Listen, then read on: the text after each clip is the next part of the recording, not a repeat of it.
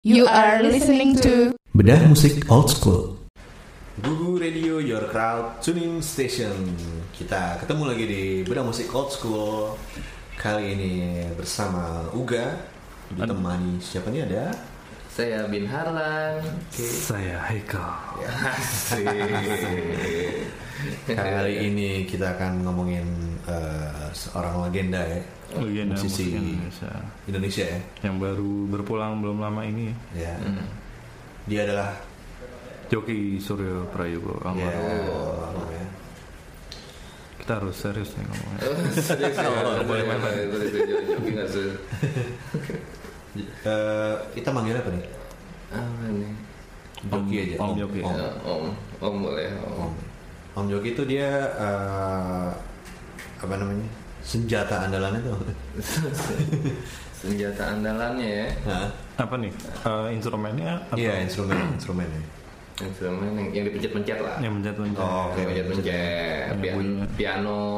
Putinta, keyboard, Hammond, Hammond, organ, pokoknya pencet-pencet lah dia. Yang, Muk, oh, yang papan-papan gitu kan ya? papan-papan, papan. Papan kunci dia, papan kunci. Ya, Om Joki ini lahir eh, tahun 54 ya? Misalnya, ya? 54 Seumuran bokap gue itu Oh iya, Oh gitu. Iya 63 63 juga bokap 14 September 54 Mm-mm. Terus Dia meninggal 5 Februari 2018 ya Mm-mm. Hmm. Aslinya dari Balikpapan ya? Kong Hah? Jawa, Jawa dia Oh, Jawa, tapi dia Oh. ininya apa namanya? eh, sekolahnya ya? Mm. sekolahnya di Balikpapan waktu SMP ya kalau nggak salah. Di Kalimantan. Terus eh, dia punya band di Jakarta sama Surabaya. Daerah Surabaya. Jadi Surabaya dulu. Terus merantau lah ya zaman dulu ya. Orang mengadu nasib di ibu kota ya berarti ya. Eh, Kalau yang gue tahu sih beliau ini Awalnya ini apa eh, Banyak band Dikenal banyak band Karena memang liar dia dalam bermusik gitu Hmm, Dan ini ya Gak, anak gaul juga Anak kayaknya ya. gaul. anak gaul juga ya. nongkrong sana nongkrong sini Kalau salah satu kisahnya juga apa? Ya pembuktian ke orang tuanya di zaman dulu kan biasa. eh ya sampai sekarang mungkin mau jadi apa nah mau jadi musisi ya mau makan apa gitu nah Hmm. dia buktikan dengan totalitas di situ nggak main-main gitu. hmm, oke Salah satu yang awal-awal dia main ada Big Man Robinson, Double O, terus dia sempat di Giant Step juga bantuin. nama nama bandnya Genset Giant Step. oh gue tadi Ingat Giant Step wah gila. Genset Wah gila nih maaf nih Om Winnie Subarjo. Tadi dia. Hmm. diomelin nih gue dimain kayaknya ini banget nih fanatik nih Kontrap banget. Fanatik. Iya kaosnya aja Yoki. Iya dia terus Yoki ini juga nggak mandek di satu musik dia eksplornya luas banget di jazz, pop, rock, Eh, sampai musik apa etnis. Apalagi ya. Indonesia kan kayak ya, bunyi-bunyian gitu. Nah, cuma puncak karir awal dia itu di tahun 72 Hmm. itu dia jadi salah satu apa apa ya istilahnya milestone musik Indonesia tuh God Bless ya, album pertama ya tahun Oke. 72 Hmm. di situ eh, dia banyak nemuin karakter-karakter kayak Genesis, ELP, Yes mungkin di era itu lagi ngetrend juga musik progresif karena konon zaman dulu musik Indonesia tuh menye-menye om. Pop pop Melayu iya, itu ya. iya. jadi band rock yang megah itu jarang. Sampai akhirnya dia gabung sama God Bless. Hmm. kalau yang pertama udah dia belum ya? Apa? Si God Bless tuh. Huma di atas, Huma di atas bukit? Enggak mas sebelum itu yang yang Free Ride itu film apa sih? Film Kesak, eh, kesaksian bukan. Ambisi. Ambisi ya itu kayaknya belum waktu masih Ludwig Lemans gitaris Heeh. terus yang meninggal ketabrak tuh siapa drummer drummer Patasan. ah Padasan Itu kalau yang ambisi. oh itu Dedi Dores ya kalau nggak salah Nah, Dedi Dores. Dedi Dores. Pemain keyboardnya Dedi Dores dan itu cover song tuh gue lupa lagu apa. itu Ed- Edgar Winter Edward Winter ya. Edgar Winter Group nah terus itu kan masih jadi band-band cover gitu ya kalau salah ya tadinya si Al- Albar Cloverleaf terus ke Indonesia bikin God Bless gitu terus Tahun 73 ya? lanjut juga uh, si Ludwig digantiin Ian Antono dari Betul Band Uh, kalau nggak salah itu band Malang ya? perusahaan ya Ah, memang perusahaan. perusahaan bentul Hmm, rokok ya, bentul ya. Hmm. udah tuh dengan formasinya ya begitu uh, Albar terus Yoki Ian Antono Doni Fatah sama Teddy Sujaya bukan atau Bukan Ludwig. Ludwig itu gitar gitar Ludwig Kleman gitarnya Udah Fatasan belum tuh belum. ya? Fuad Fuad Hasan kalau nggak salah Kalau ini kebetan gue sih. ya. Hmm. Tahun 73 dia gabung sama Makabar, Doni Fatah, Ludwig Leman, terus bikin God Bless. oh berarti belum Ian Antono berarti masih Iya, ya, nah, itu dia. Sampai tahun 2000. Hmm. Tapi ada ada ada keluarnya juga itu Iya, iya. Hmm. Iya. Nah, pokoknya keluar album itu self title atau dikenal dengan Huma di atas bukit karena Karena ada itu lagu singlenya ya, single mungkin singlenya gitu. Terus apa namanya tahun 77 mulai merambah ke jalur pop. Hmm. Nah di situ dia jadi arranger album ini LCLR Lomba Cipta Lagu Remaja. Hmm. Nah. Arrangernya Joki. Arranger Temennya Umunggul berarti ya? ya tahu yang pernah ikutan Sekaligus nyanyi di lagu dalam kelembutan pagi. dalam kumpulan pagi. Hmm, sama Denok Wahyudi ya. Hmm, dia mulai eh, yang paling terkenal tentu aransemen lagunya di lagunya James F Sundah ya lilin-lilin kecil gitu kecil ya. itu juga jadi awal perkenalannya beliau sama almarhum Krisya Eh, terus yang maksa juga kalau nggak salah Sis NS ya Iya, yang maksa. iya. yang yang maksa Christian. Chrisye nah, untuk nyanyi. Untuk nyanyi lagu itu. dan si Yoki juga bilang ya yang cocok lagu ini Krisya gitu. Karena suaranya pas sesuai gitu. Nah nggak akhirnya booming kan. Eh, album itu setelah dua kali rilis LCLR itu karena yang permasalahan lagu Lilin kecil akhirnya ditaruh di awal track karena pertama rilis dia di urutan ke berapa gitu ya Hmm. biasa aja begitu ditaruh ke nomor satu ternyata jadi booming Sukses. ah, sukses album itu ya orang zaman dulu kan memang dengerin dari album apa dari lagu pertama gitu maksudnya nah setelah itu habis itu dia langsung diajak kerjasama sama Eros Jarot Hmm. nah itu bikin salah satu album fenomenal juga apa kalau di Rolling Stone nomor satu ya Ya, bahkan nomor satu ya. di, di menempatkannya. 150 album terbaik Indonesia yaitu soundtracknya Badai Pasti Berlalu gitu Nah, di, di itu ada Eros eh Krisya Yoki E dan C dan Y ada lagunya juga judulnya itu trio itu Ya, Ece, Ece. E dan C Eci E Oh. dan C dan Y. Instrumental. instrumen hmm. Faris Arya main drum gitu. Engkau cinta. itu A- Aci. Tahu juga itu. gitu. Nah ada gue pernah baca juga. Eh jadi ada cerita kalau di lagu apa style Yoki ini Hmm. itu sangat persis Genesis gitu.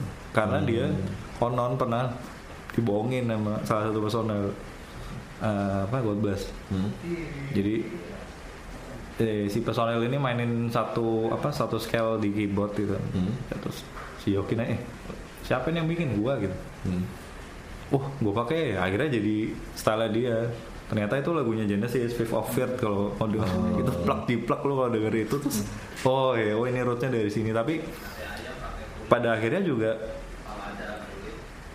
oh, ada yang pesan kulit. Nah Satu yang pakai kulit. sate yang pakai kulit ya. siap. Tapi ya sebenarnya nggak salah-salah juga. Namanya musisi kan pasti terinfluence ya. Cuma nggak plek ketiplek ya. toh ya akhirnya si Yoki ini nantinya juga bikin berpuluh-puluh album gitu kan. Kalau lu kumpulin semua juga bisa banyak banget sih. Nah setelah LCLL terus badai pasti berlalu dia akan menjalani long apa ya Journey apa? long term relationship sama Krisya Hmm, di mana? di album solonya jadi Oh, Oke. ya kan Iya, eh, setelah gimana tuh Om? setelah Iya, itu jadi, jadi kan CS-an terus gitu ya. Jadi CS-an, Iya, jadi CS-an ya. Jadi RCLR kan Ah, bisa nyanyi gitu.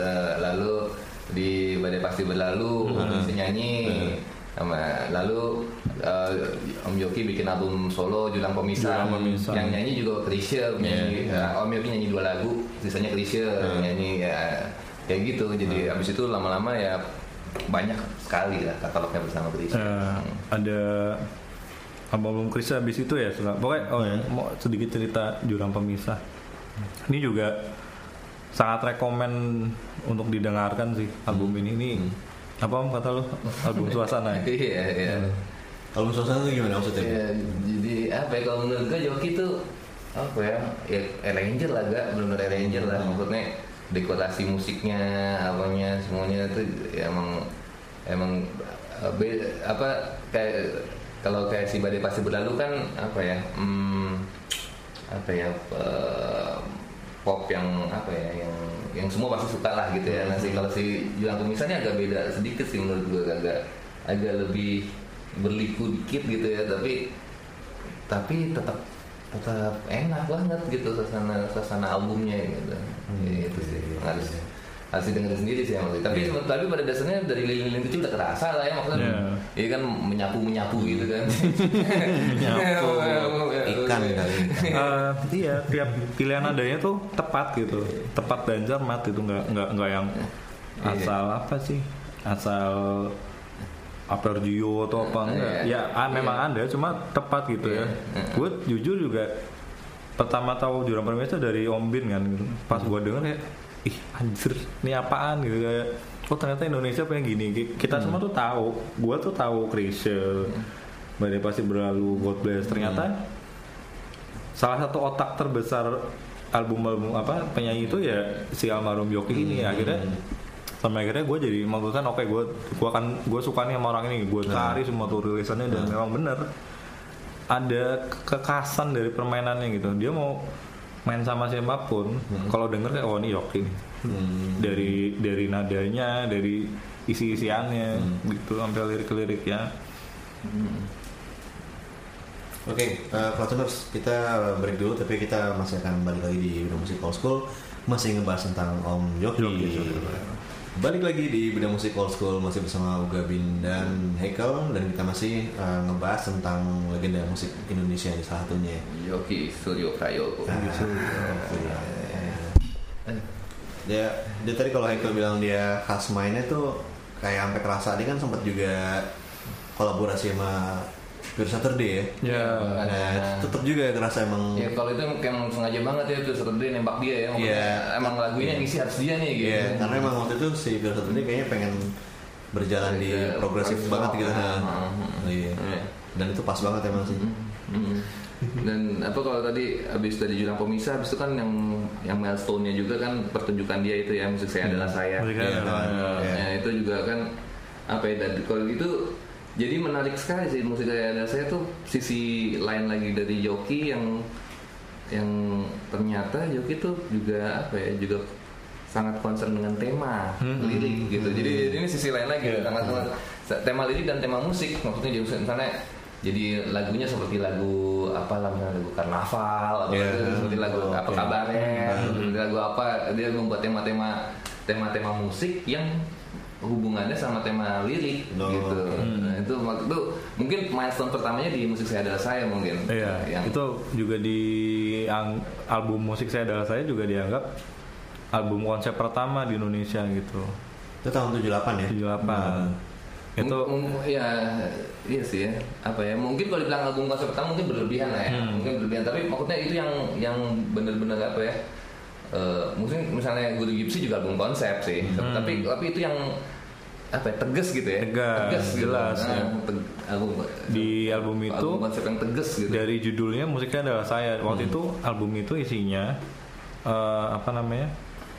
eh protes sama kapitalis industri musik yang mana mungkin sampai sekarang masih ada Iya. cuma di tahun itu dia udah menyuarakan itu Nah. di ada satu nomor ya itu uh, musik saya adalah saya itu judul lagunya juga itu sekitar 15 16 menit lagu Oh iya? iya progresif sangat progresif itu ada suara almarhum Kasino di situ Dia ngapain? dia jadi um, ini Tukang label?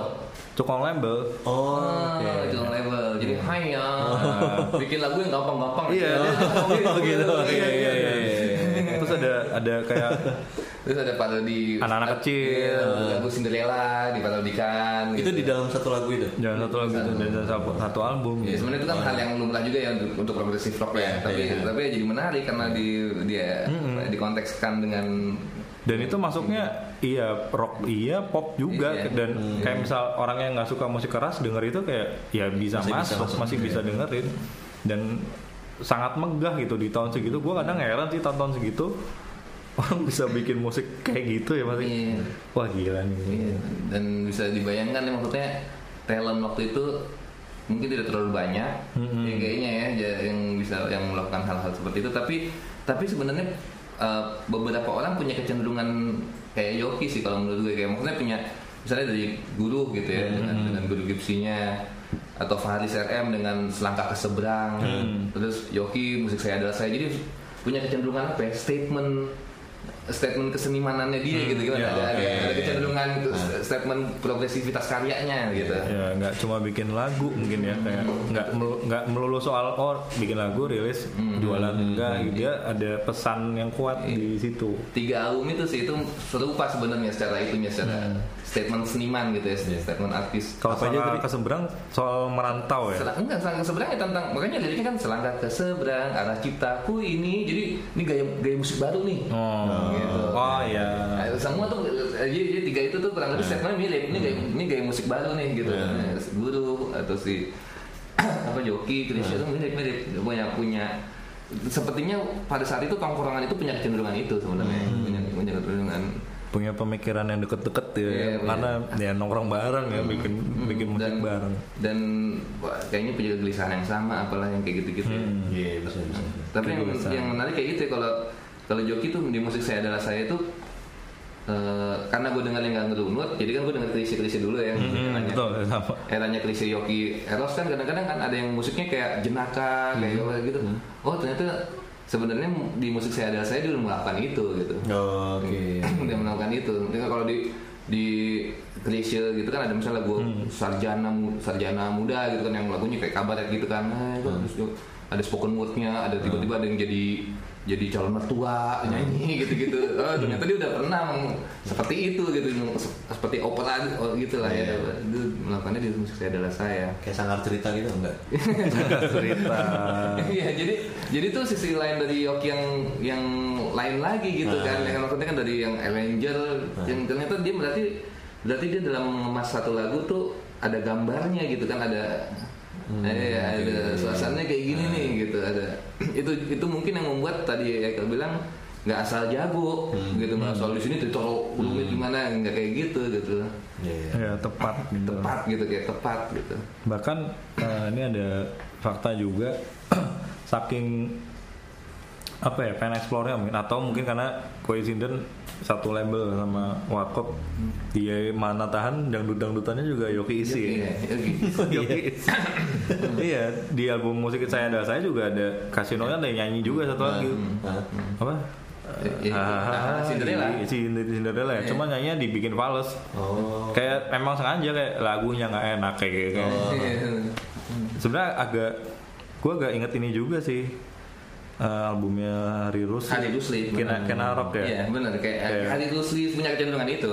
Kayak dia bilang lu udah keluar duit 2500 beli kaset ini ngapain gitu padahal isinya nggak enak dia ngomong gitu gitu itu lirik gitu itu gila ada ada kalau secara lirikal ada Demi Silado. Ya, Misilado, Eh, ya, eh, betul. Ada. Tapi ya itu menariknya Joki eh, apa itu dibawa tuh dibawa kayak oh yang berikut berikut itu dari sini gitu pertama kali dimainkan sama dia gitu style stylenya itu megah megahnya kayak kayak apa yang Krisya di album Dalam apa yang dia main piano main keyboardnya megah banget gak yang waktu dia main sama Pirsa Turli main bareng lagu itu Citra Apa ya? Citra Ini Citra hitam eh, iya iya. iya. album Sabda Alam Citra hitam, Citra hitam. Citra hitam itu. itu, itu kan apa eh, jejak kayak itu kan kayak dimainin lagi sebenarnya sama dia di era kantata takwa misalnya gitu. Iya, ya itu itu ciri khasnya dia. Iya, kalau iya. bahasa bahasa teknisnya dia mainnya selalu ascending jadi tin- Iya. jadi ma- maju terus. Iya. kan ada ascending descending. Dia mainnya selalu maju gitu. Terus ntar pindah nada dasar gitu. Dia itu udah udah rumusnya Yoki Suryo gitu. Yang bikin ciri khasnya dia itu. ciri berarti. khasnya dia nah setelah itu itu tadi long term relationship sama siapa? Album Krisya tuh ada di album Sada Alam Pecik Pesona Puspa Indah Taman Hati ini sama Guru kalau salah. film kan. Pantulan Cinta Resesi Metro ini tri- trilogi juga ada nih. Eh, si Eci balik lagi nih sama Eros ya. ada Resesi Metropolitan sama Nona. Nah album-album ini sama yang lain disebut waktu itu orang-orang nyebutnya pop kreatif loh. walaupun dia walaupun dia nggak suka dia nggak dia nggak mau sekarang pun juga dibicarain juga orang nggak suka kalau buat bahan bercanda gitu ya kalau Iya, pop kreatif itu. Apa tuh, maksudnya? jurnalis dulu lucu juga Iya, ya. kalau albumnya ya. apa nih genrenya pop kreatif. itu buat bahan bercanda nih kayak Oh. ini.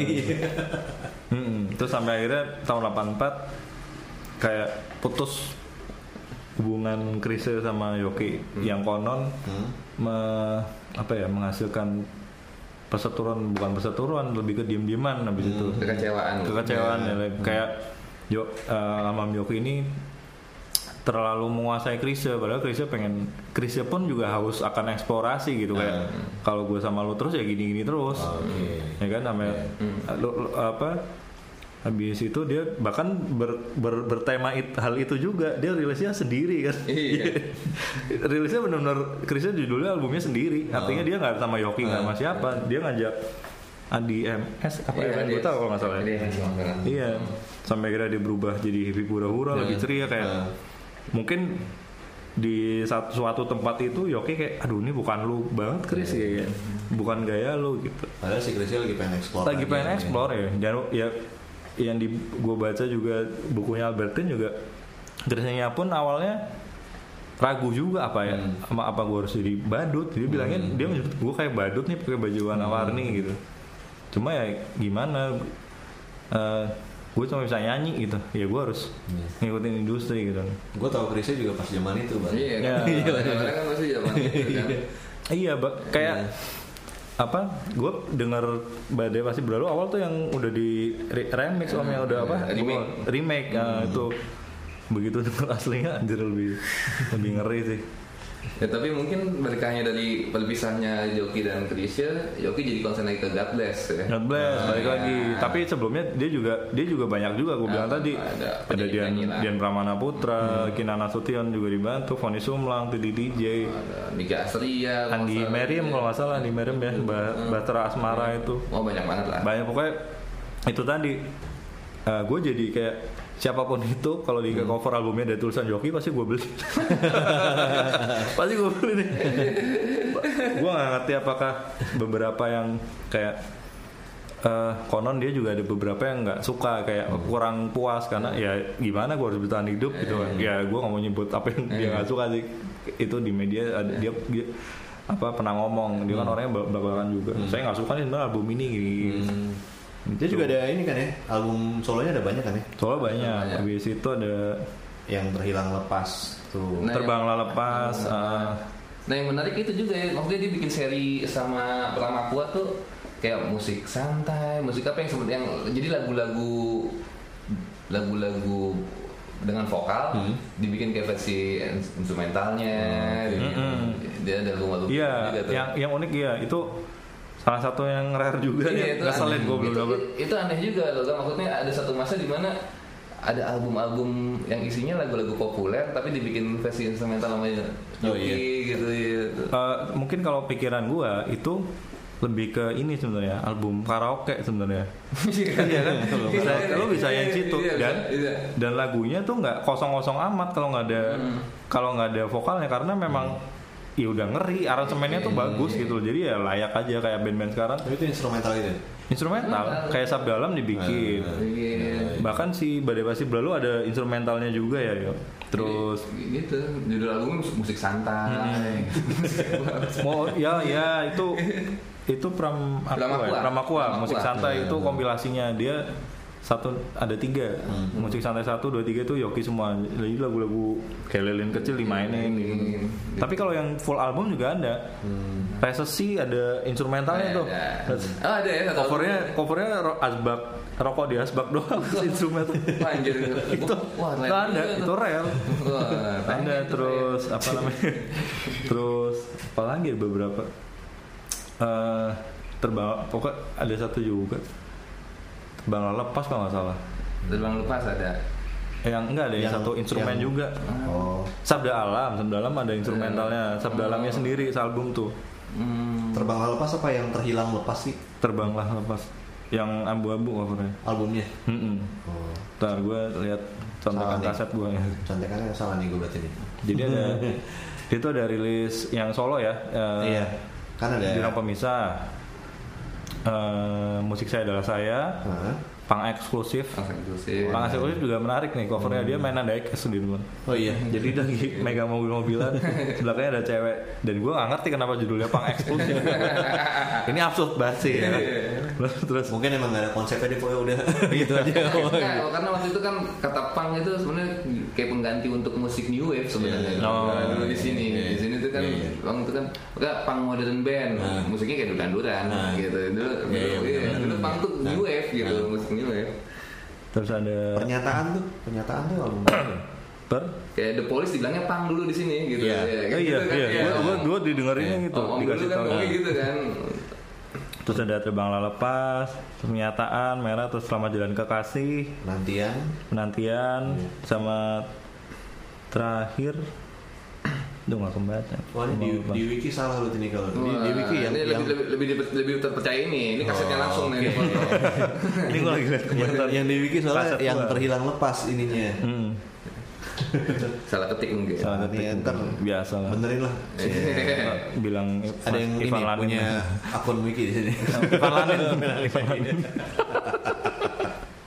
iya tuh tapi ya sangar ya maksudnya dia berkali-kali bikin kesangaran gitu kan, Hmm. ya kan Eh, abis itu God bless. cuma iya apa Iya. dia kayak gue nggak nggak mau bandingin sama- ya salah satu musisi sekarang yang mulai aneh yang karya-karyanya bagus tapi aneh ya lu bisa nebak siapa lah nah kalau Yoki ini itu apa bahkan nggak nggak dikenal gitu loh Mm-mm. bener ya kayak kayak karya-karya tuh gede tapi nggak kayak Ya, orang ya, karena era dulu nggak kayak era sekarang. Oke, ah. Era, era dulu Ranger tuh ya nggak tahu orang Ranger tuh nggak dibaca. Iya, iya. dan dia nggak tahu. dan dia juga hebatnya nggak peduli itu loh kayak ya nggak masalah gue cuman cuman dia memang oh, si Yoki ini agak keras soal Copyright. apa ya Eh, kok nggak masalah copyright juga masalah karena orang Jawa terus keras gitu ya eh, angga ungguh lah bahasa Jawanya kayak beberapa kali dia tuh somasi orang. Iya, iya. kayak apa? Bawain apa namanya? Nggak izin gitu ya? nggak izin. Nah. dia bilang saya nggak butuh apa-apa. Nah. asal ke rumah ngomong mas saya mau bawain ini nggak masalah gitu. Ini sama sekali nggak. Dan walaupun eh, mungkin nggak di ini ya nggak nggak digubris juga somasinya gitu. Tapi emang gitu ya maksudnya dulu tuh Ranger songwriter aja nggak nggak terkenal. Hmm, iya. Dulu mah cuma penyanyi. Ya kan yang yang yang, di- yang diketahui masyarakat tuh cuma yang terkenal di masyarakat. Iya, benar. cuma- cuma- Penyanyi ya, cuma- Cuma betul. cuma benar-benar penyanyi. Nggak ketahuan labelnya juga siapa. Hmm. Nah, nggak label, tahu. label Iya. nggak tahu, label dulu nggak ada label, nggak ada Yang yang iya. Yang yang bikin lagu maksudnya. yang pengarang lagu nggak ada Pad- walaupun ka- ditaruh di cover di depan pun orang nggak tahu Iya, emang, orang iya, emang, betul. emang dulu kebetulannya kayak gitu kan Iya. ya kan album Jurang Pemisah aja kita bingung ya kayak Iya. Yoki tuh mu- musik director ya tulisannya ya. Iya. iya orang tuh pasti antara Jurang Pemisah ini albumnya Krise karena Krise gede banget tulisannya Iya. Yoki musik director padahal kalau ngomong soal lo ya punya Yoki album itu Yoki gitu kan Jadi sih padahal kan jelas-jelas tulisannya gestar Gestar, gestarnya Krise iya cuma Tapi gede banget gesernya ya. banyak yang Sama memasukkan gede ya? itu iya. Oh, iya. banyak yang masukin Jurang Pemisah itu album pertamanya Krise gitu Terus Tapi itu berarti diperdebatkan apa enggak tuh? Itu jarang Gua sih bodo amat ya. itu Yoki lah, gua sih tetap Yoki. Karena tim Yoki tim Iya, Yoki. gua tim Yoki. Iya, kalau- kalau itu ya benar benar albumnya Yoki. Itu albumnya, Oke. Oke, kan, kan dulu kan juga kayak eh, apa ya, kayak mungkin itu menjadi lebih dilematis karena cover albumnya gambar sepatu sepatu doang. bukan gambar muka Yoki misalnya Iya, Iya, betul. sebenarnya kan itu Bukan juga dilakukan oleh misalnya Dodo Zakaria album Dodo Ah. Zakaria kan yang nyanyi ada ah, ini juga kalau be- bedanya kan misalnya Dodo Zakaria bikin solo kan yang nyanyi rame-rame kan ada Ahmad Albar nyanyi Hmm. ada Utali Kemahua nyanyi. Kalau ini kan nyanyi penyanyi cuma Chrisye Chrisye doang. doang. selain dia gitu. jadi, jadi makin lancunya di situ. Oke. ditambah lagi cover albumnya bu- kalau misalnya Dodo Zakaria kan cover albumnya mukanya Dodo Zakaria. Iya, iya. gitu kan. Jadi Zaman dulu terlalu simbol-simbol jelas. iya, ya. simbol-simbolnya jelas kan kalau zaman dulu kan harus jelas Orangnya mejeng lah ya, mejeng di depan. Iya, Kalau sekarang namanya gede gitu kan. Iya sekarang bahkan kayak cuma logo doang, makin minimalis ya, kayak sentuhan minimalis. Iya. itu bahkan apa kalau dan, dan maksudnya kan eh, ada unsur eh, commercial thingnya juga gitu ya kayak kayak misalnya kata tataku aja dulu waktu keluar kasetnya suami suami suami Hmm. salah itu harus ditulis Iwan Fals itu tetap ditulis.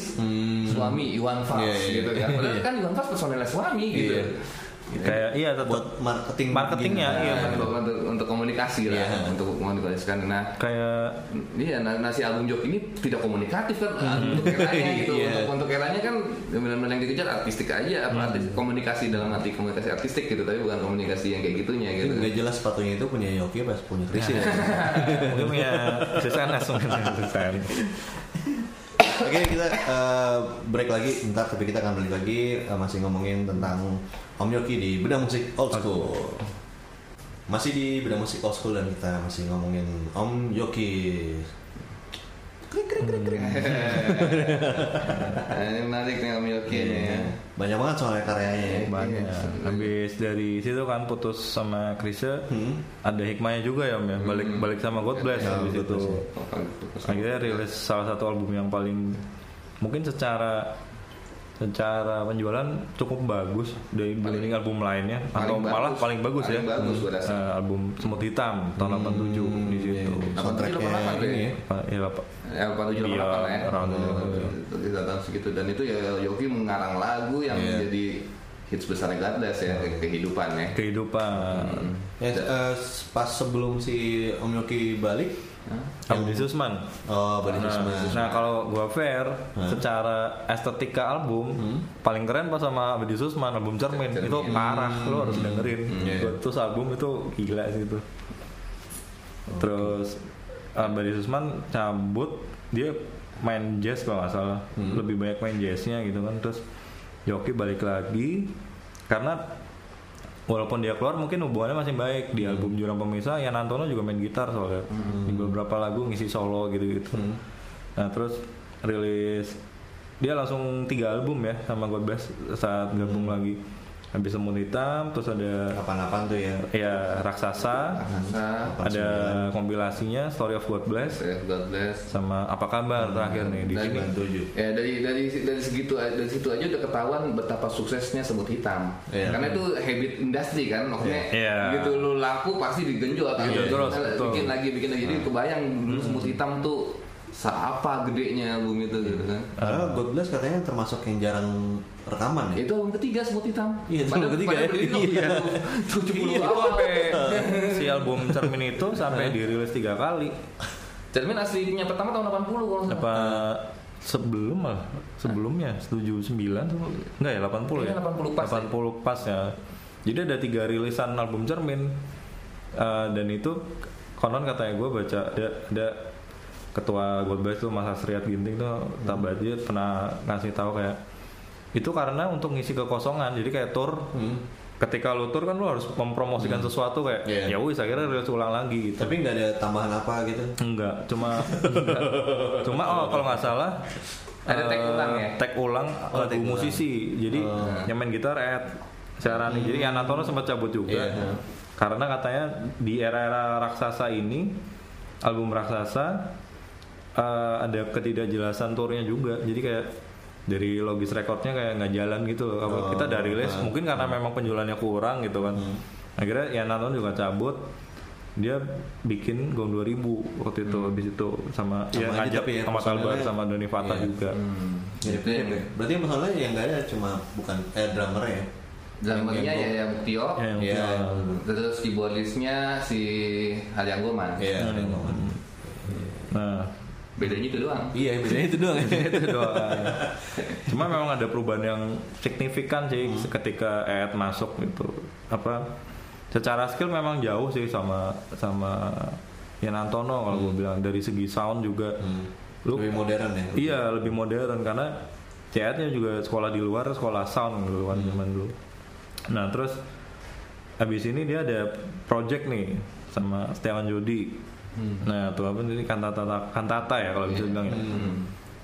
gue agak bingung dulu karena nggak namanya berubah-ubah atau yang tetap kantatanya ya Kata yang tetap. Iya. Hmm. jadi artinya ini kantata project gitu ya Iya, kata project lah, katakanlah gitu. kantata takwa terus Sam. ah, Samsara ya. samsara revolver udah ya tiga Ya, tiga, tiga. doang itu ada Stewan Jodi Iwan Fals Sawung Jambo Hmm. WS Rendra nah ini sama Yogi. ini juga kayak semacam dream sama team itu ya. juga ya Apa? Ini Sisri itu yang. ini Sistri ya itu yang bikin lagu bento ya kalau Kalau salah. sisi di suami.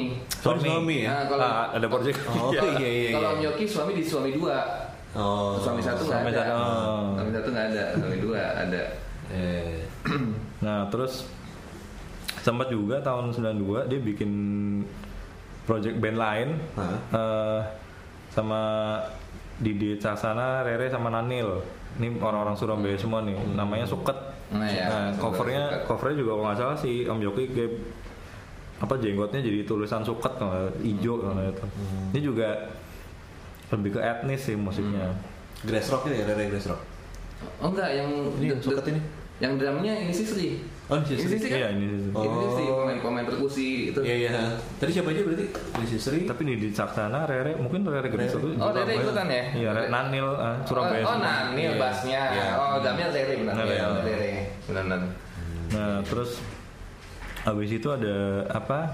Salah satu konser fenomenal ya kantata Takwa. 98 ya, 98. Kalau di Selora. Eh, 91 juga ada tuh. Iya, yang Boleh. paling fenomenal pertama kali yang itu. 91 terus 98 lagi yang rusuh itu kan gitu.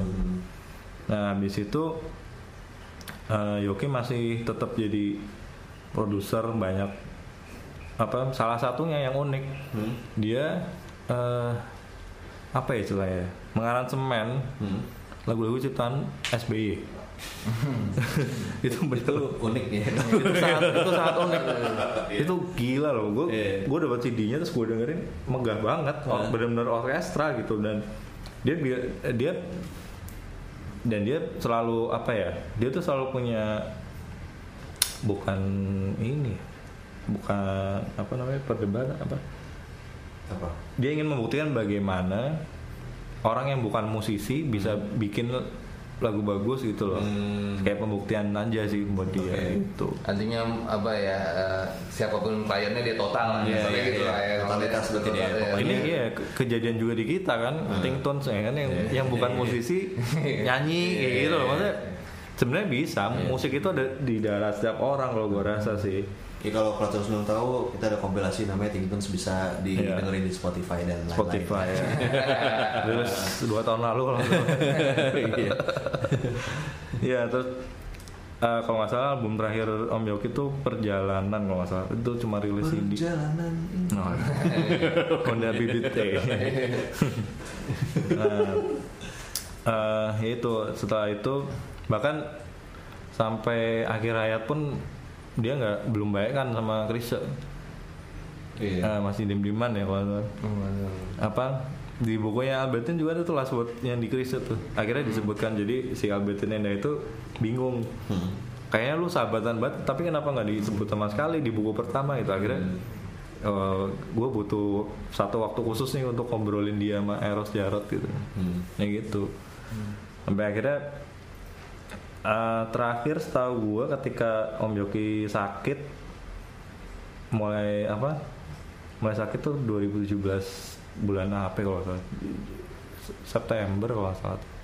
Nah itu mulai banyak apa musisi-musisi yang bantu. Yang paling gencar juga salah satunya Adi Bidayat tuh kalau gue lihat. Dia sering bikin crowd apa? Crowdfunding ya. crowdfunding ada yang bikin kaos. Nih salah satu yang gue pakai nih gue beli. Eh, tapi sebelumnya dia juga sering ngadain konser ini ya badai pasti berlalu sama Hmm. LCLR ya? LCLR plus kalau nggak salah. Jadi tiap tahun ada sebenarnya.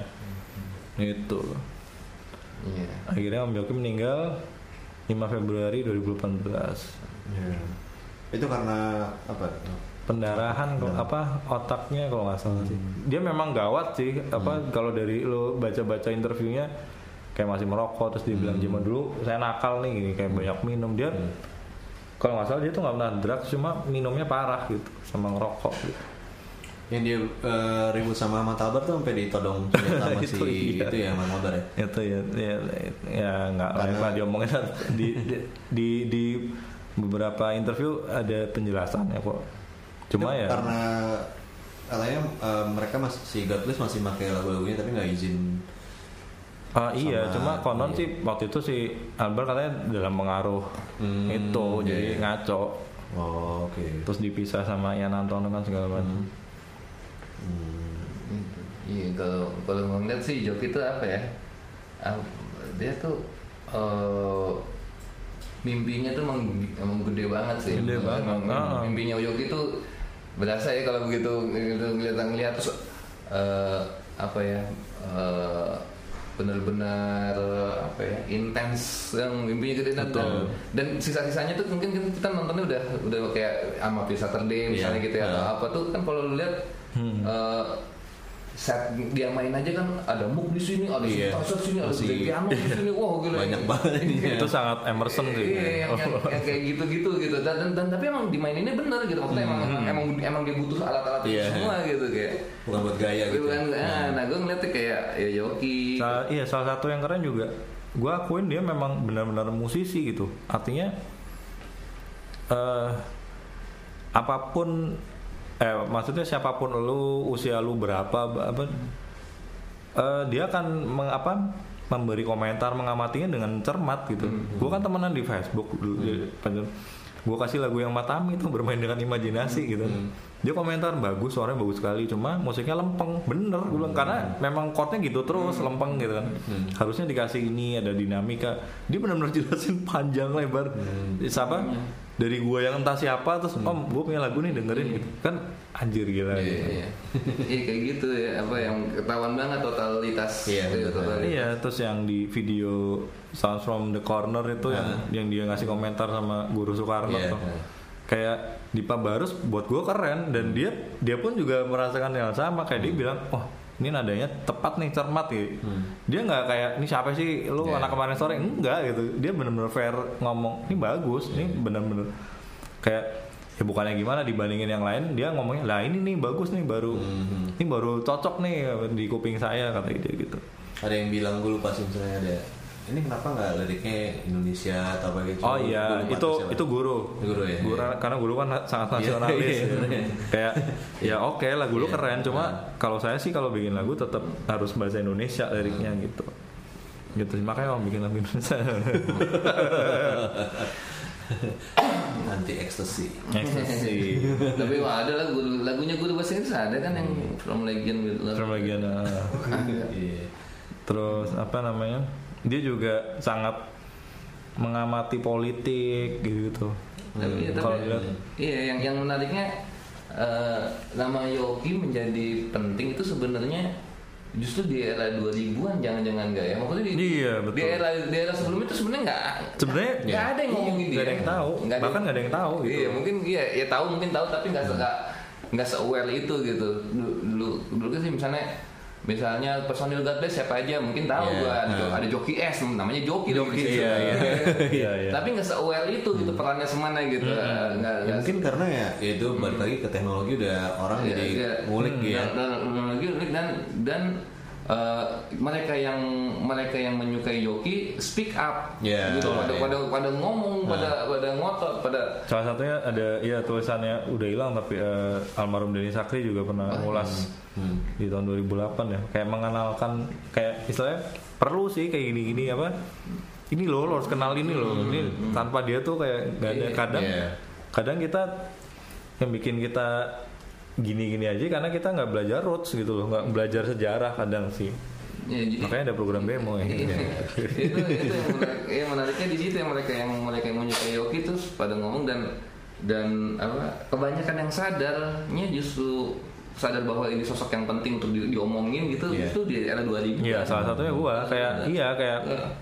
Setelah dikulik ternyata wah gila. Milestone-nya tuh anjir.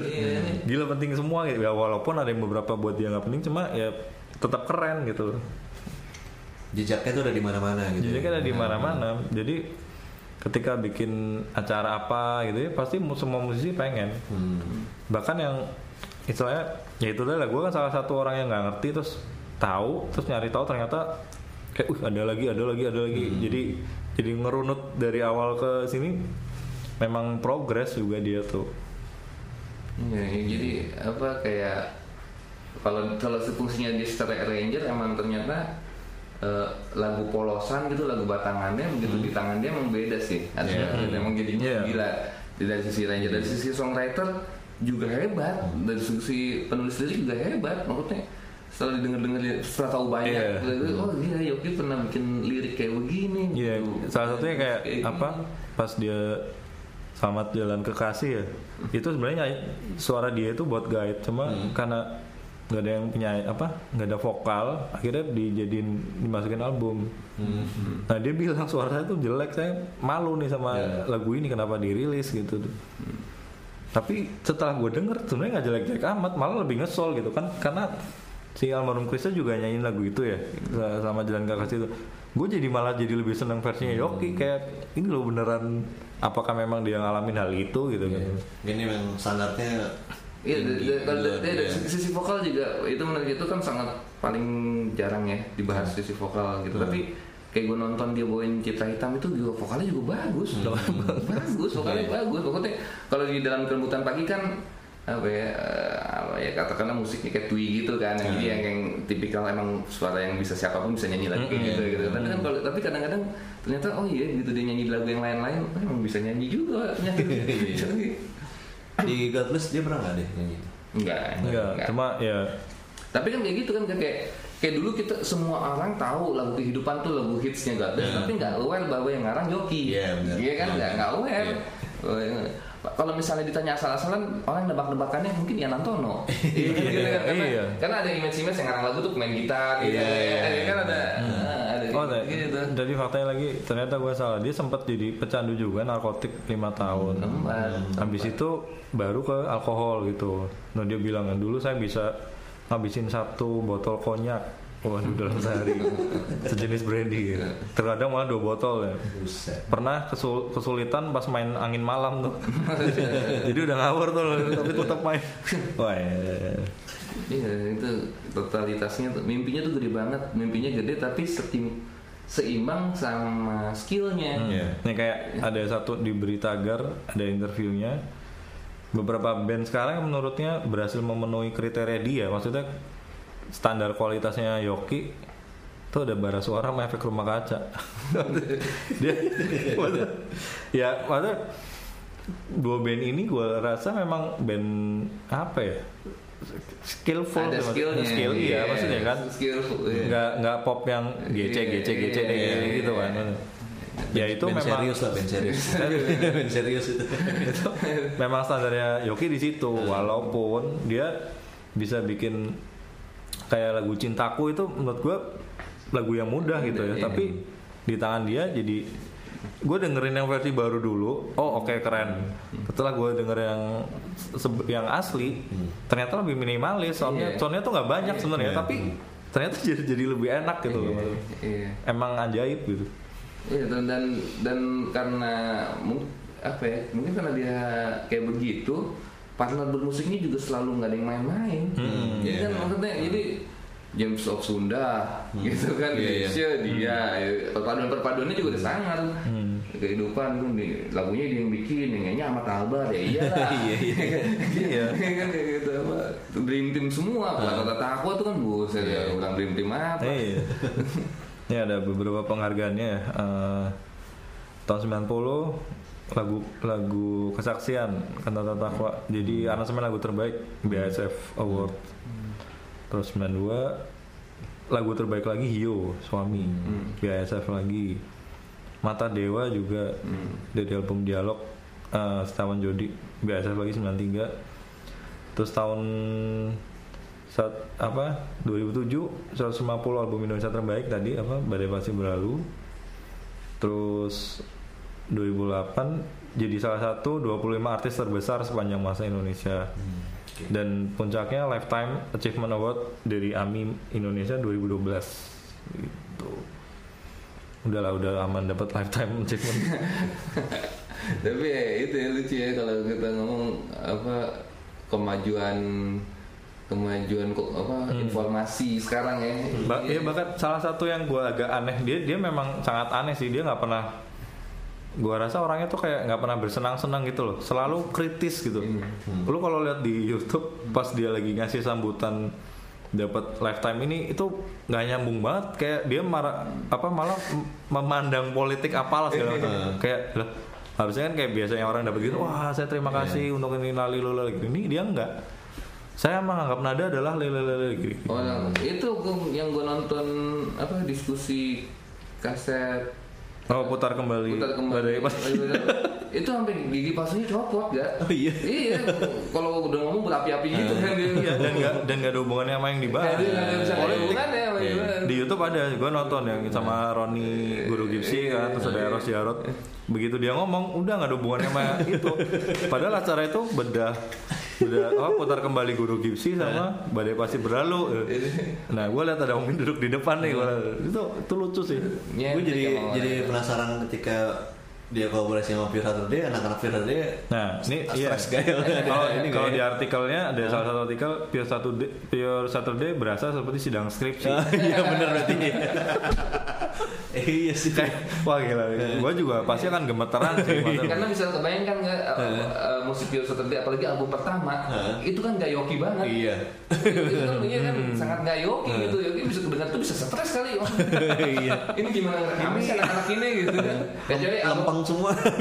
Iya, kalau iya kalau lo, dari rekamnya aja deh kok Iya, bisa rekamnya gitu. Yang menarik yang di apa Sounds from the Corner itu yang sama guru, guru bahkan kayak ini bass drumnya kurang dep kayak dia bahkan udah sampai situ Iya. walaupun kita kayak ah guru bisa ngerti apa sih sound gitu. Ternyata zaman dulu memang sangat memperhatikan itu. Kali dulu kan analog gitu kan belum digital. Ya dan itu ya tapi eh ya secara itu memang ngerti sih maksudnya secara musisi-musisinya Pure Saturday juga yang ngerti kayak Yoki sih ya. Hmm, iya, iya. tahu persis lah Pasti. gue harus diajaknya emang dia. Bukan tanpa alasan ya ngajak emang, itu ah. emang benar-benar. Begitu gayung bersambut baru ketar ketir aduh nih gue Iya. pokoknya jalanin dia. Gue kayak ngebayangin di studio enggak enggak gitu. Iya kayak misal gue ngisi lead apaan sih tuh ulangi bikin bikin yang lebih ini gitu gitaranmu tuh nggak bernyawa ya gitu.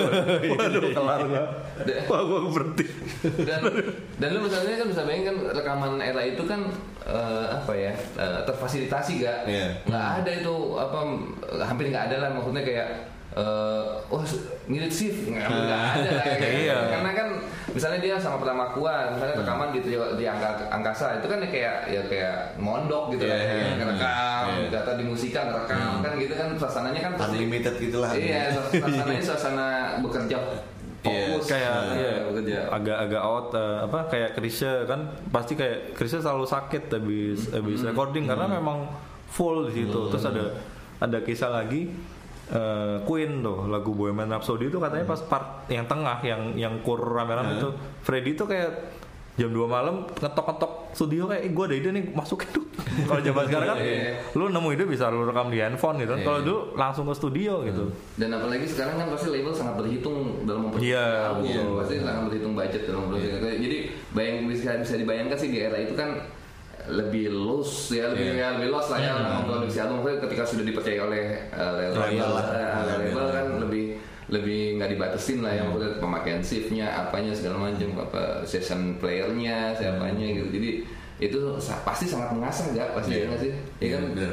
dan eh, intens bekerjanya gitu ngerjain album tuh kayak Hmm. intens itu saya jadi sangat mengasah. Diba- kalau direfleksikan ke sekarang kan agak susah musisi untuk seperti itu ketika ketika dikasih kebebasan gitu. Nggak ketika maksudnya rekamannya aja kita udah ntar gimana nih ngirimnya? Ya kan? Udah Iya, ya, iya, kayak gitu iya, kan? benar, udah, udah lebih atau, atau jadi kayak lebih cepat-cepat dibikinnya atau Iya, kayak lebih ya kan? Kayak kalau Dimatengin duluan pokoknya di awal baru lo masuk. atau, atau kayak gitu-gitu Iya. ya. Nah, kalau mungkin suasana rekaman waktu itu mungkin emang lebih Iya. eh, lebih kondusif. Iya, Se- benar. satu dunia mungkin kayak gitu kan. Waktu itu kan, Iya, lebih iya. lebih iya, lebih uh, Bisa tiduran dulu. ya seperti bahkan proses baru- awalnya juga nggak kebayang sih gue kayak sekarang kan mungkin kita kayak misalnya gini Dream Theater aja kita mikirnya oh gimana ya bikin ini ternyata ngejam dulu kan ngejam terus dapat. Kalau zaman dulu mungkin lebih personal kayak Yoki mungkin ada apa ada line satu terus dibawa nih gue ada nih gitu. Terus bikin lirik kayak gitu mungkin ya yang jelas suasananya lebih fokus untuk bekerja lah Mm-mm. suasananya ke- kebayangnya gitu ya benar-benar musisi soalnya Iya, dapat duit dapat duit dari musik, gitu tuh, ah. Itu dari musik yang dikerjain itu misalnya rekaman rekaman bersif-sif ya itu Dan- setiap hari ke sana ya kan Iya, bukannya iya. bukan Nah. minggu depan lagi Iya. ya, ya kan janjian janjian lagi kapan Iya. kita rekam lagi kan kayak gitu kan gue juga eh, Yoki ini ada produsernya gitu ya apa dia produsernya sendiri ya produser dalam artian apa? Musik director pasti dia, ju- ju- dia juga kan maksudnya kan dia. biasanya dia gitu. Hmm, kalau biasanya di dia. band-band yang lain kan mungkin kayak ada apa sih produser sendiri kayak Hmm. eh lagu lu gini kayak gue pernah diceritain kayak bikin 100 lagu yang di ACC cuma 5 kayak aduh kayak bukan ngeband gitu lu ngapain sih bikin lagu, bikin lagu yang enak ya lu lu bikin lagu itu ya lu rekam gitu kan bukan bukan untuk di QC dulu gitu Iya kayak Michael Jackson kan banyak banget lagunya. iya. Baru di bahkan sampai kayak ada yang lost record atau nongol gitu. kayak Beatles kemarin beberapa lagi diupload. Terus kayak Here Come the Sun atau ada suara gitarnya Joe Harrison nih nggak dimasukin wah anjir, ternyata nguil gitu. Gila tuh aneh-aneh. Tapi yang menarik ya maksudnya gue gue lagi banyak lagi dengerin musik-musik Indonesia album-album Indonesia zaman dulu gitu kayak kayak ya terbayang sih cara mem- cara membuatnya gitu ya. Atau bahkan nggak usah jauh-jauh mundur dikit ke tahun 2000-an aja ya. Itu kan eh, apa ya, ketika membuat album tuh lagi total-total banget gitu. Total memang total total apalagi di eranya ada kaset kalau mau Iya. itu kan pasti total banget gitu. Nah itu yang yang justru jadi menarik hari ini bagaimana caranya bisa begitu lagi menurut gua. Ketika ketika band besar aja bisa-bisa sama label single aja dulu dulu satu. Iya. gitu kan Iya. itu kan uh, selain nilai selain sisi bisnis sebenarnya kan yang, yang sisi bisnis yang seperti itu tuh sebenarnya mempengaruhi ke pengasahan seniman gitu. Benar, ya benar, kan ya kan? benar. Ya, dari dari dari kerjanya lebih mikir lebih Iya, apa gitu tiba-tiba fokus hanya satu lagu Iya. habis itu touring lagi gitu. Apa, jadi ke- kerja kerja studio makin sedikit sekarang. Iya. Iya kan? Ya hanya mixing mastering mungkin yang Iya, iya kerja studio kan makin sedikit karena bikin satu single habis itu tour. karena karena Itu lagi karena dibahas. karena industrinya menuntut seperti itu kondisi kondisi bisnis Iya. musik lagi menuntut seperti itu. Tapi agak iya agak maksudnya ini agak ada ada sedikit jeritan hati juga mungkin ya. Ada orang bisa keluar beratus-ratus ribu beli album band luar gitu. Tapi Indonesia yang kayak cuma 30 ribu kayak ogah-ogahan gitu loh kayak kalau nggak temen baru beli terus atau mungkin apa ya ini juga berlaku ke gue sih. Kayak gue dulu kan skeptis juga ya sama musik apa? Apatis sorry bukan skeptis. Apatis sama musik Indonesia ya maksudnya ternyata setelah dengar ini anjir banyak banyak kata karun gitu musik Indonesia gitu. Nah ini salah satu omongan dia juga tanpa bermaksud jumawa gitu. Yoki menilai sejak dimulai era digital sampai sekarang belum lahir belum lahir lagi album musik Indonesia yang pantas disebut sebagai produk budaya nih. Apa yang dia, apa yang dia Iya, bikin? iya, iya. produk budaya gitu kan? ya kebayang lah kita. Ya, karena penyebabnya karena kebanyakan hanya memainkan musik secara tekstual ber- beralasan do re mi fa sol la si do sebagai nada terus kayak aspek-aspek yang diambil juga paling sosiologi, antropologi, pergaul- pergaulan lingkungan sekitar. Jadi secara tema gimana ya ngomongnya? Mungkin kurang kuat kali ya. iya iya karena nggak bisa dibayangkan itunya juga Itulah, iya, makanya- Ya, perubahan zaman juga sih. Perubahan Ya, Jangan, terus ya. kayak makanya di, makanya berbeda sama zaman dulu uh, Kus Plus, God Bless sampai sekarang musiknya masih bisa diapresiasi gitu karena memang pondasinya kuat gue rasa sih. dan dan maksudnya kalau dulu kan sekelas album-albumnya Yoki gitu kan itu kan bukan album laku Iya, betul. industri ya, tapi Iya. itu tapi itu tetap diproduksi gitu Iya. jadi banyak hal yang berbeda sih dari sisi eh, industrinya sehingga Industri, sehingga, musisi, pendengar, eh, iya, se- penikmat. sehingga makin susah lagi apa untuk Iya. untuk ada kemungkinan seperti itu orang bekerja intens gitu Hmm, orang iya. bekerja intens di studio tuh udah mahal sekarang Iya.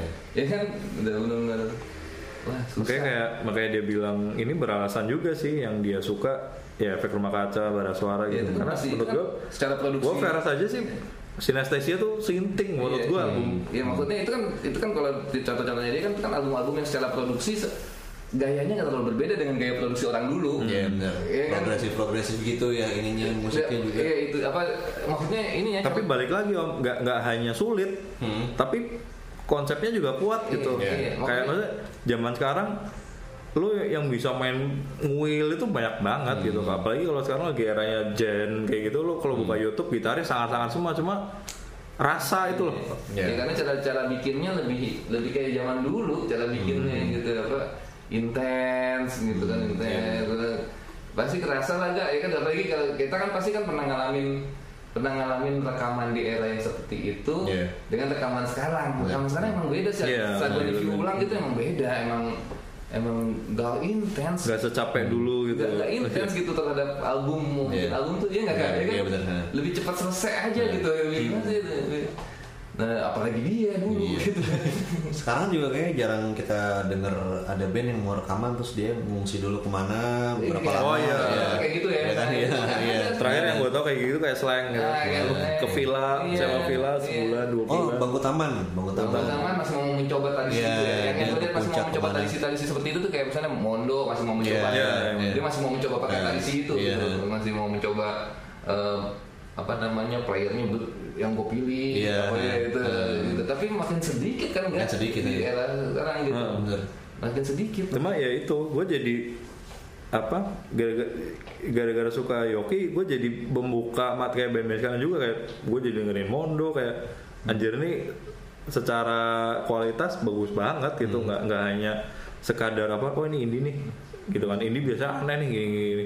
Terus ada bara suara juga ya gue demen efek rumah kaca gitu segala macam itu tuh yang yang kehilangan tuh sekarang tuh ya, Iya. kayak, ya maksudnya prosesnya Kebayang artis-artis yang kasarnya secara jualan level 2 mau dapat fasilitas apa lagi gitu Hmm. Iya, ya nggak iya. gitu kan kalau joki kan bukan gila dia bukan bukan siap- bukan maksudnya dalam artian secara komersil dia kan bukan superstar gitu. bukan Vina Panduwinata gitu, Iya. bukan album iya. kan? Dia, tapi dia tapi kalau dia ngerjain album solonya dia kok bisa benar-benar intens Hmm. gitu benar-benar ya kan? Atau malah justru dari situ. Dulu gue punya teori berangkat dari keprihatinan kadang kita bisa bikin sesuatu yang sangat keren gitu. Iya tetap tetap ini kan? iya, tetap- dari tetap- dari keminimalisan itu. Dan gue ngebayanginnya emang emang dikasih rekaman nih ya kayak gitu sa- sama aja gitu Iya, mau siapa iya. ini karena jualan kaset waktu itu masih ma- enak ya. Iya. senggang ngetop ngetopnya band nggak ada yang CV dibatas batasin banget kan nggak ada. iya, kan benar. kasarnya kan kasarnya kan gitu kan tetap aja tetap aja rekaman ya di musiknya ya ya rekaman nah gitu ini ya. nih dia bilang ada nih metode rekaman secara digital sekarang buat dia belum bisa memenuhi parameternya tentang kualitas audio mumpuni. Karena semua instrumen yang terekam sifatnya hanya data input ada studio digital yang bagus tapi ongkosnya mahal saya kesulitan itu keluhan dia dia dia yang ngebahas itu dia, ya. dia memang ngomong gitu Emang emang dia set standarnya high high banget sih iya dia. iya iya emang make sense sih Iya. make sense Ya, istilahnya zaman dulu mungkin outputnya jadi plat gitu, vinyl gitu ya, dengan suara- kualitas suara seperti Iya, itu. dari tag-nya aja, kalau tag-nya aja dia udah pakai piano. Iya kan bukan pakai kontrol. Iya, Iya, betul. kan dari tag-tag zaman dulu kan ya beneran gitu main gitu tag-nya studionya luas lah. Apa yang, yang kayak gitu yang jadi perfect gitu. Jadi hasilnya cocok buat main, buat jadi arsitek tuh cocok gitu ya. Iya, betul. Kayak gini. Oh ya Racun Rasanya ini udah ini banget ya. Udah, udah. Udah, udah. kalau nggak bisa banyak banget nih. Tapi eh, sebagai penutup nih eh, ada legasinya si Om Joki tuh anaknya Nara dia main Nah, yang cewek ya. cowok. Eh tuh, cewek yang cewek juga masuk Cewek juga. Si. Nara itu dia main di Jibril. Oh, bar. Fahri Albar ya? Iya. Iya. Dan kalau ini Eh dia pegang apa? gitar. Gitar. Oh, dulu keyboardisnya klien kita. Oh gitu. Dan apa? Kan dia namanya Jibril ya. dan ada anaknya Doni Fatah bikin Iman, iya Fatah. bikin bandnya namanya Raksasa, Raksasa. Raksasa. Oh. jadi kayak nggak mau jauh-jauh dari buka-buka mereka ya nama-namanya Iya. Jadi kalau gitu kita tutup aja ya Oke, tutup eh, aja, ngobrol tentang Om Joki nih dan eh, memang bahaya ya karena bahaya banget ya. totalitasnya ini. Totalitas. Total- totalitasnya Sangat direkomendasikan Iya. eh, mendengarkan album-albumnya. totalitasnya itu buat Cartooners selamat dengerin aja nih seharian nih udah kita muterin uh, lagu-lagu yang berhubungan sama Om Joki Surya Surya siapa?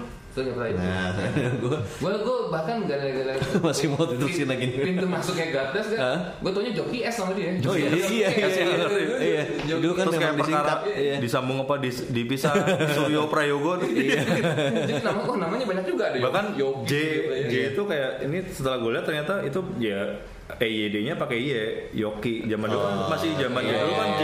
Kalau DJ baru ya. Ya, gitu. Iya, ya, kalau ya, Yogi itu dari Yoki Iya, ya. Pak Jan Juhana. Iya, iya, iya. Oke nih ya, udah ini ya. Cartooners kalau mau dengerin terus Google Radio bisa di google google.fm via browser atau install aja aplikasi Android dan iOS-nya. Tap. Nah, oke, eh, kita pamit dulu ya. Gue Uga. Gue. Ya, kita pamit dulu sampai ketemu di bidang musik old school berikutnya. Bye. Dah.